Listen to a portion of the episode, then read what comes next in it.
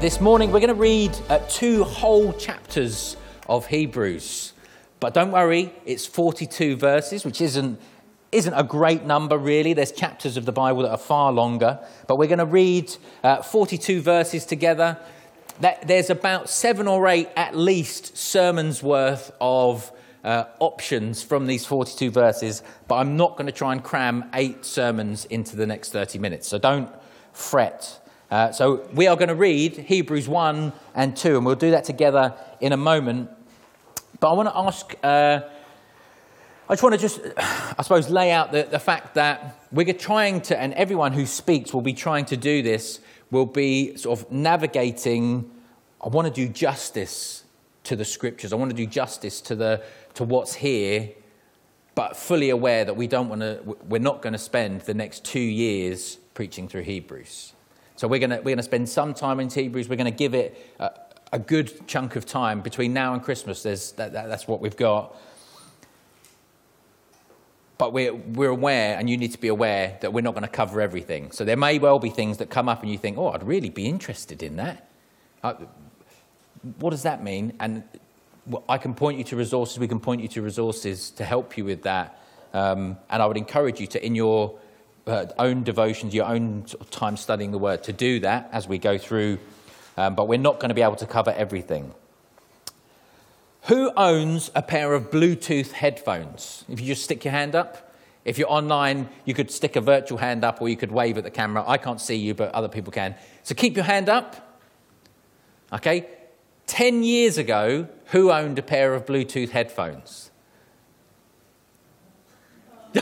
yes, I love it. There's a challenge for the title of tech guy. Um, not sure. Okay. This here on the left, how much do you think these Bluetooth headphones cost?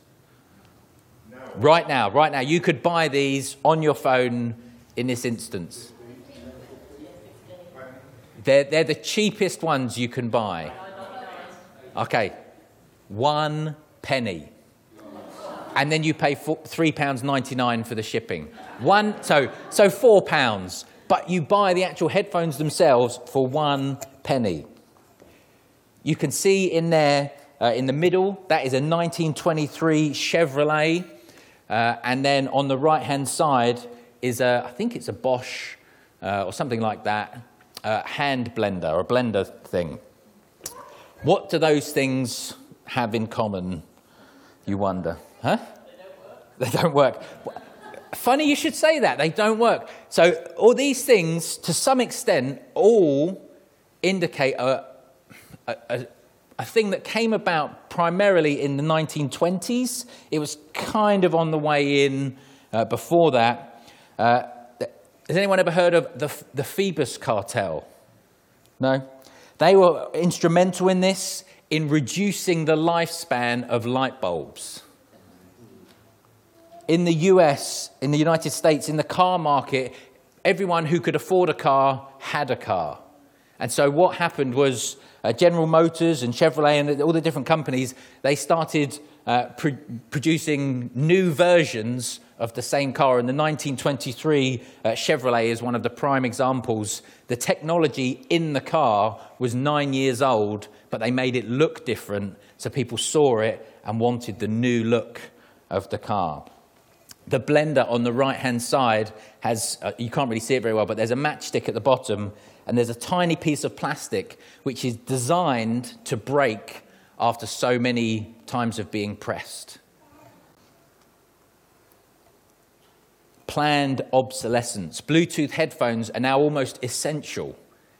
Mo- a lot of phones that you would buy now, a lot of uh, technolo- technological devices, won't have a headphone jack because the companies that make these things want you to buy their headphones that are Bluetooth headphones. They don't want you to use the same old ratty pair of headphones that you've had since you first got your Nokia 3310. What?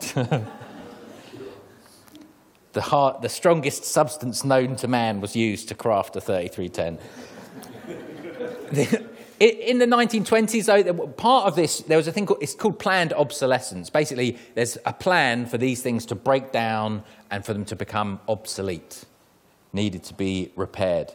Now, uh, one of the guys who proposed this, it was to try and get people out of the Great Depression. They're trying to sort of stimulate the economy. If we make things that break, people have to buy more things, which means they'll be spending more money, they'll have to earn more money, and you understand it sort of has a, a knock on effect.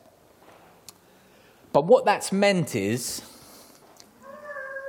I would say, definitely for people in my generation, and I think probably a bit before, there's a really important concept has been lost, and that's the concept of maintenance. How to maintain something, to spend time, okay, and I think if you're in certain industries, maybe it's still there, chefs have to look after their knives. I, I like barbecuing things and stuff, and I was cutting a piece of meat, and it was taking me ages. Megan came and said, Have you sharpened that knife? And I said, I never sharpen the knives. She said, Oh, I do it all the time. So straight away, easy. And I couldn't believe it, the difference that it made. But it's something that's been lost this idea of I need to maintain these things.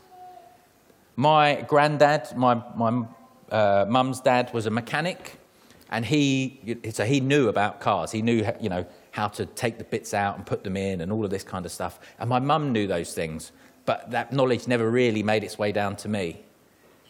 If I want to maintain my car, I have to take it to the Honda garage or look up on YouTube and trust someone that has uh, made a video and put it on there. Or ring your mum. Or ring my mum, yeah. It, the cars are so complicated now, it's, it's changed. Um, who, have you ever owned a plant? How long did it live for? You know, the laughter there, the, the, the knowing chuckle. A bit more seriously, what have you neglected to maintain? Your marriage, friendships, your physical or mental health, maybe even your spiritual health. These things all require maintenance. Let's read the Word of God together.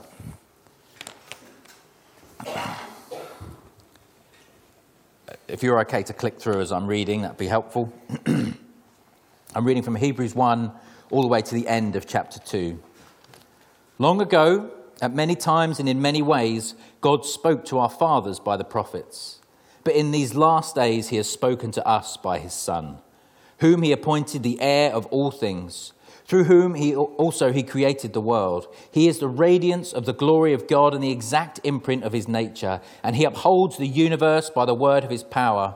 After making purification for sins, he sat down at the right hand of the majesty on high, having become as much superior to angels as the name he has inherited is more excellent than theirs. For to which of the angels did God ever say, You are my son, today I have begotten you? Or again, I will be to him a father, and he shall be to me a son. And again, when he brings the firstborn into the world, he says, Let all God's angels worship him. Of the angels, he says, he makes his angels winds and his ministers a flame of fire. But of the Son, he says, Your throne, O God, is forever and ever. The scepter of uprightness is the scepter of your kingdom. You have loved righteousness and hated wickedness. Therefore, God, your God, has anointed you with the oil of gladness beyond your companions. And you, Lord, laid the foundation of the earth in the beginning, and the heavens are the work of your hands. They will perish, but you remain. They will all wear out like a garment. Like a robe, you will roll them up. Like a garment, they will be changed. But you are the same, and your years will have no end. And to which of the angels has he ever said, Sit at my right hand until I make your enemies a footstool for your feet? Are they not all ministering spirits sent out to serve for the sake of those who are to inherit salvation? Therefore, we must pay much closer attention to what we have heard, lest we drift away from it. For since the message declared by angels proved to be reliable, and every transgression or disobedience received a just retribution, how shall we escape if we neglect such a great salvation? It was declared at first by the Lord, and it was attested to us by those who heard, while God also bore witness by signs and wonders and various miracles by, and by gifts of the Holy Spirit distributed according to his will. For it is not to angels that God subjected the world to come, of which we are speaking. It has been testified somewhere What is man that you are mindful of him, or the Son of Man that you care for him? You made him for a little while lower than the angels. You have crowned him with glory and honor, putting everything in subjection under his feet. Now, in putting everything in subjection to him, he left nothing outside his control. At present, we do not see everything in subjection to him, but we see him who for a little while was made lower than the angels, namely Jesus, crowned with glory and honor because of the, because of the suffering of death, so that by the grace of God he might taste death for everyone. For it was fitting that he, for whom and by whom all things exist, in bringing many sons to glory, should make the founder of their salvation perfect through suffering. For he who sanctifies and those who are sanctified all have one source. That is why he is not ashamed to call them brothers, saying, I will tell of your name to my brothers. In the midst of, your, of the congregation, I will sing your praise. And again, I will put my trust in him. And again, behold, I and the children God has given me. Since therefore the children share in flesh and blood, he himself likewise partook of the same things, that through death he might destroy the one who has the power of death that is the devil, and deliver all those who through fear of death were subject to lifelong slavery. For surely it is not angels that he helps, but he helps the offspring of Abraham. Therefore, he had to be made like his brothers in every respect, so that he might become a merciful and faithful high priest in the service of God, to make propitiation for sins of the people. Because, for because he himself has suffered when tempted, he is able to help those who are being tempted. It's the word of the Lord. This morning we're looking at the superiority of Jesus compared to angels. And in many ways, this is a, a, continuation of last week's message. And those first four verses that Alex brought out, they, they end with that kind of uh, note about Jesus becoming or being superior to angels. And so we see at the beginning that the writer to the Hebrews is, is contrasting Jesus with angels, saying he's superior to these uh, to the angels. And he's superior in a number of ways in, in nature, in name, in position, and in service. His nature is superior, his name is superior, his position, his, sta- his status, as it were, is superior, and his service is superior. He's superior to angels in his nature. He is the Son. He is begotten, not created. We sing that at Christmas time, don't we? Angels are made, they are created beings. Jesus is begotten.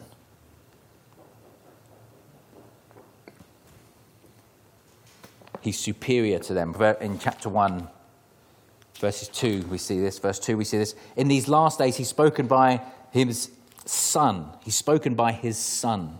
Verse 5 For which of the, to which of the angels did God ever say, You are my son, today I have begotten you?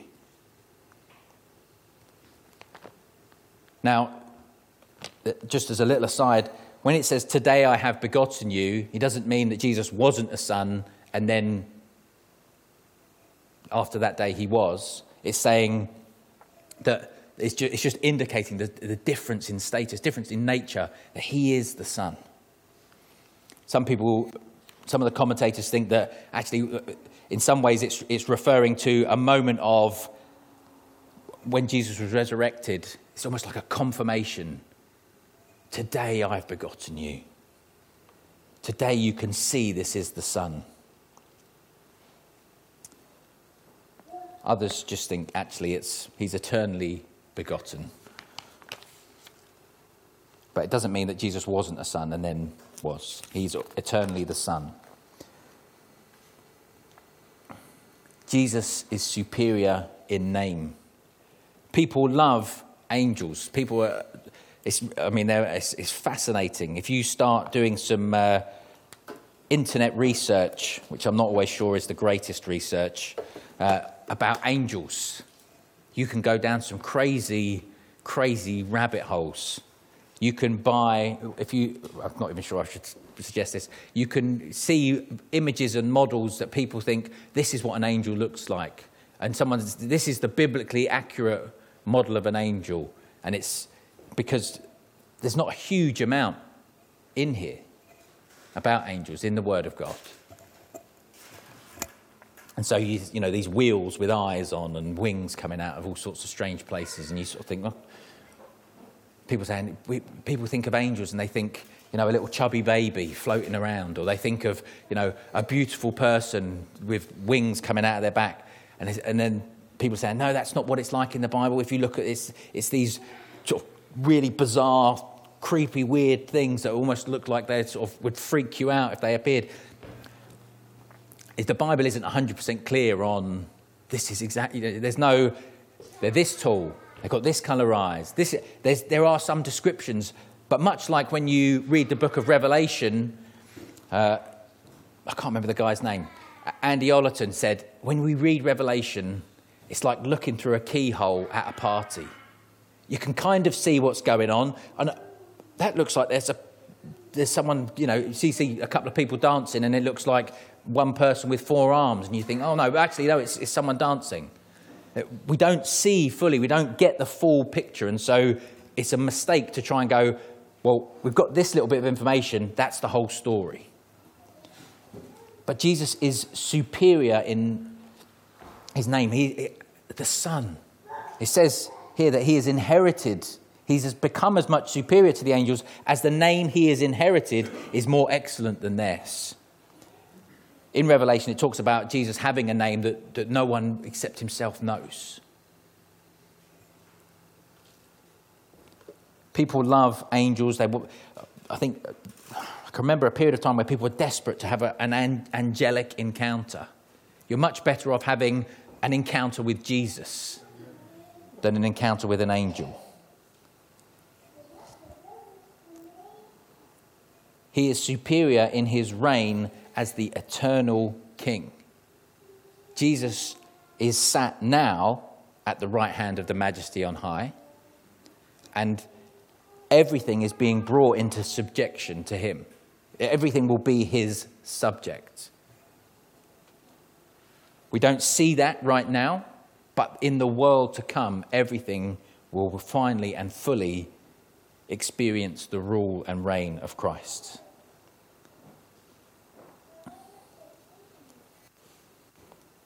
He has been exalted above angels. He is superior to them because of his service.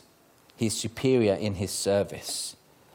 Angels delivered a message. In uh, Jewish tradition, the, it was angels that delivered the message to the prophets. They would tell, you know, this is what God's saying. And in the writer in Hebrew says, the message that was delivered by the angels was trustworthy. How much more then the message that's delivered by the Son. Jesus was the embodiment of the final, definitive word from God. So, what is the point of this? The point of the writer writing these things, saying these things, is that we see that Jesus is superior to angels, and the message that came from the angels was trustworthy and so we can see that a superior message has been spoken by a superior messenger. Last week we looked at how the message was superior, or at least introduced that. A superior message has been spoken by a superior messenger. But what, this superior word is this. I'm going to read uh, from Hebrews 2 again. What is this superior message? I'm going to read verses, verse 9 and then 14 to 18. We see him who for a little while was made lower than the angels, namely Jesus, crowned with glory and honor because of the suffering of death, so that by the grace of God he might taste death for everyone. And since therefore the children share in flesh and blood, he himself likewise partook of the same things, that through death he might destroy the one who has the power of death that is the devil, and deliver all those who through fear of death were subject to lifelong slavery. For surely it is not angels that he helps, but he helps the offspring of Abraham. Therefore, he had to be made like his brothers in every respect, so that he might, uh, brothers and sisters in every respect, so that he might become a merciful and faithful high priest in the service of God to make propitiation for sins of the people. For because he himself has suffered when tempted, he is able to help those who are being tempted. That is the superior message that Jesus tasted death for us so that we might be delivered from death. That through his death, he would defeat the one who had the power of death, that is the devil.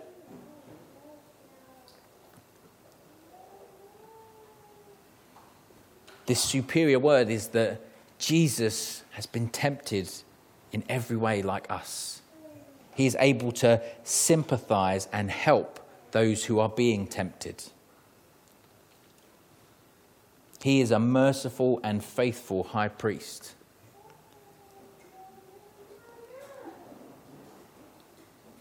I love you guys, but I hope that you aren't looking to me or Andy for your salvation. I really hope you're not. I don't anticipate this being the case, but I have known enough pastors and elders who've got it so, so wrong.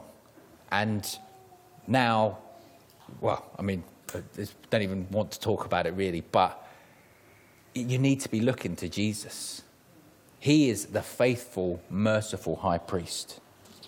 He is the one who has made payment for your sins in order to have relationship restored with the Father.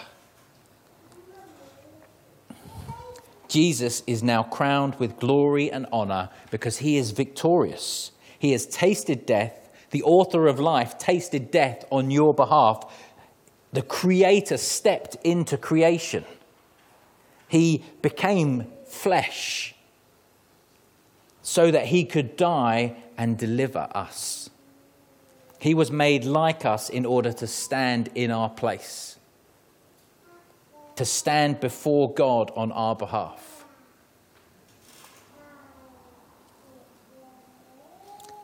It's no pain to me to preach effectively what is a gospel message to a church.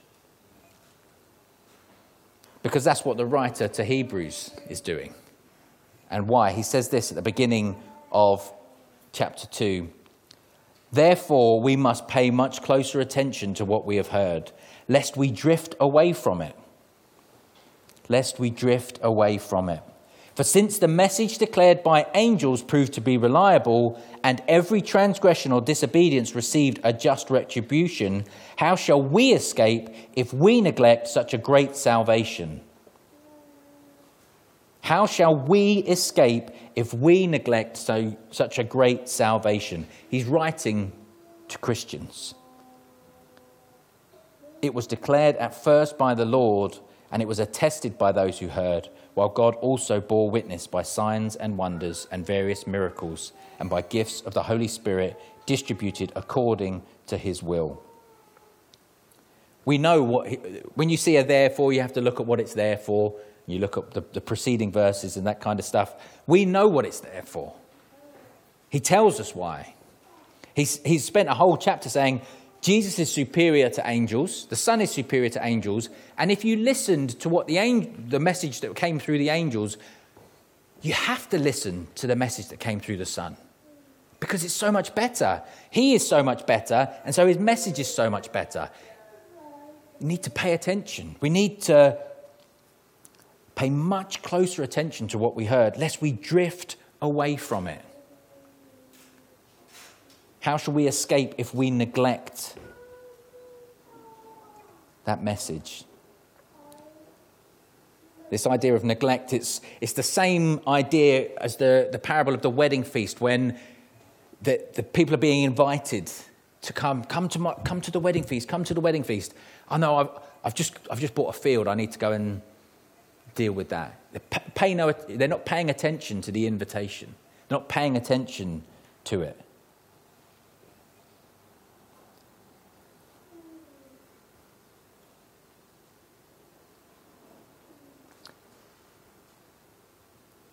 This message is serious in that it's not just that Jesus delivered it, but then witnesses confirmed it, the apostles confirmed it, that those who heard in their life and in their death and in sort of their writings, the apostles, they attested to what was said. They gave up their lives, many of them, for this message, this superior message. And then it was, it's also demonstrated in signs and wonders. The, if you look through Acts, my, my version of Acts in this Bible is it's got highlight for one colour, the gospel is preached, the Holy Spirit confirms through signs and wonders. Or mir- something miraculous happens and an opportunity for the gospel to be preached occurs. God confirmed through the demonstration of signs and wonders through the power of the Holy Spirit. This letter, this letter to the Hebrews, is not an academic only exercise. Like all good theology, it must find its way into impacting our lives.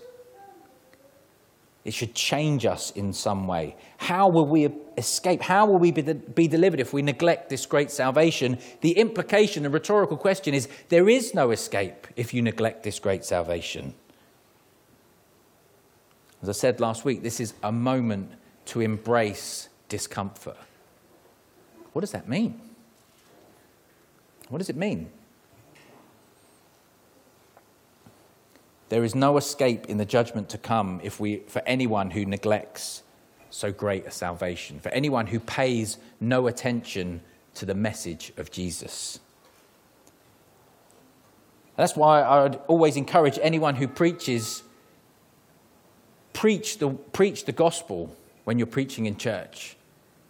Because there are many people who perhaps have been in church a long time, think they're saved, but actually They've just heard, maybe they put their hand up in a meeting, but they didn't really know what they were doing. And actually, they're just drifting along. They need to embrace this great salvation. There is only one way to be saved through Jesus Christ. To hold this opinion is an offensive and not trendy opinion to have, but it is the claim of Christianity, it's the claim of Jesus that there is one way to the Father. So I want to ask you this morning do you pay close attention to what you've heard? Or are you drifting a bit? Are you neglecting the great salvation that's on offer to you? How many people do you know who are serious about this great salvation, who spend time pondering and thinking about this is what Jesus has done for me? This, he did that for me, He did that for us. This is amazing. It should shape and impact our, our lives. We should be eager to refine and polish and expand our understanding of all that Christ has done we should find delight and joy in it.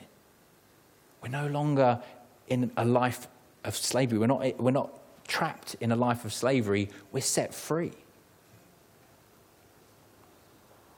Do you ever take a walk and just sit and wonder at it? Or do you put your one penny Bluetooth headphones in and listen to a podcast of, I don't know, a couple of guys talking about a film that they've watched?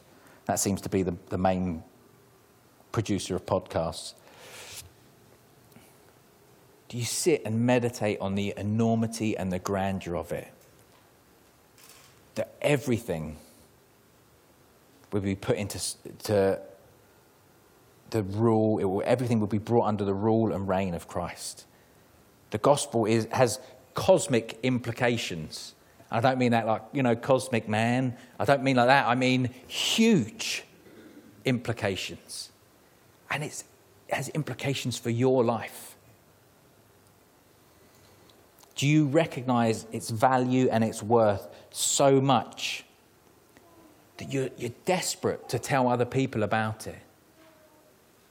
You're eager. You can, I, I, I need to find a way to communicate this to some so that it's going to win them over because this is so important.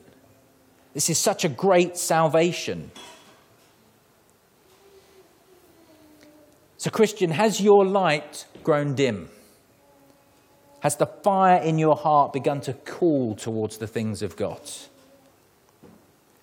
Remind yourself of all that Christ has done for you.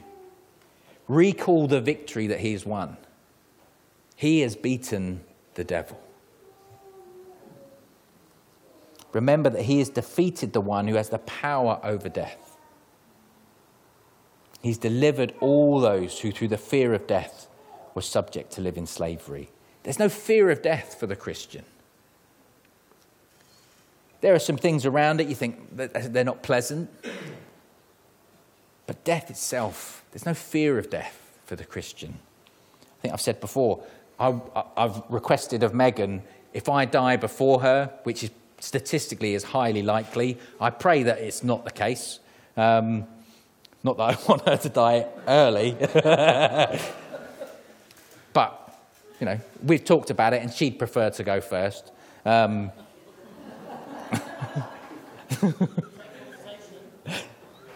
but I've said, if, if I go first, I want my funeral to be a mockery of death.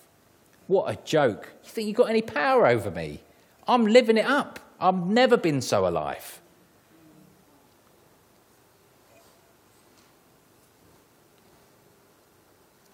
2 Corinthians 13, 5 says we should examine ourselves, we should test ourselves to see if we're in the faith. And so I don't want to cause you to doubt whether you're saved or not, but I want to encourage you to say, Am I taking this as seriously as I should do?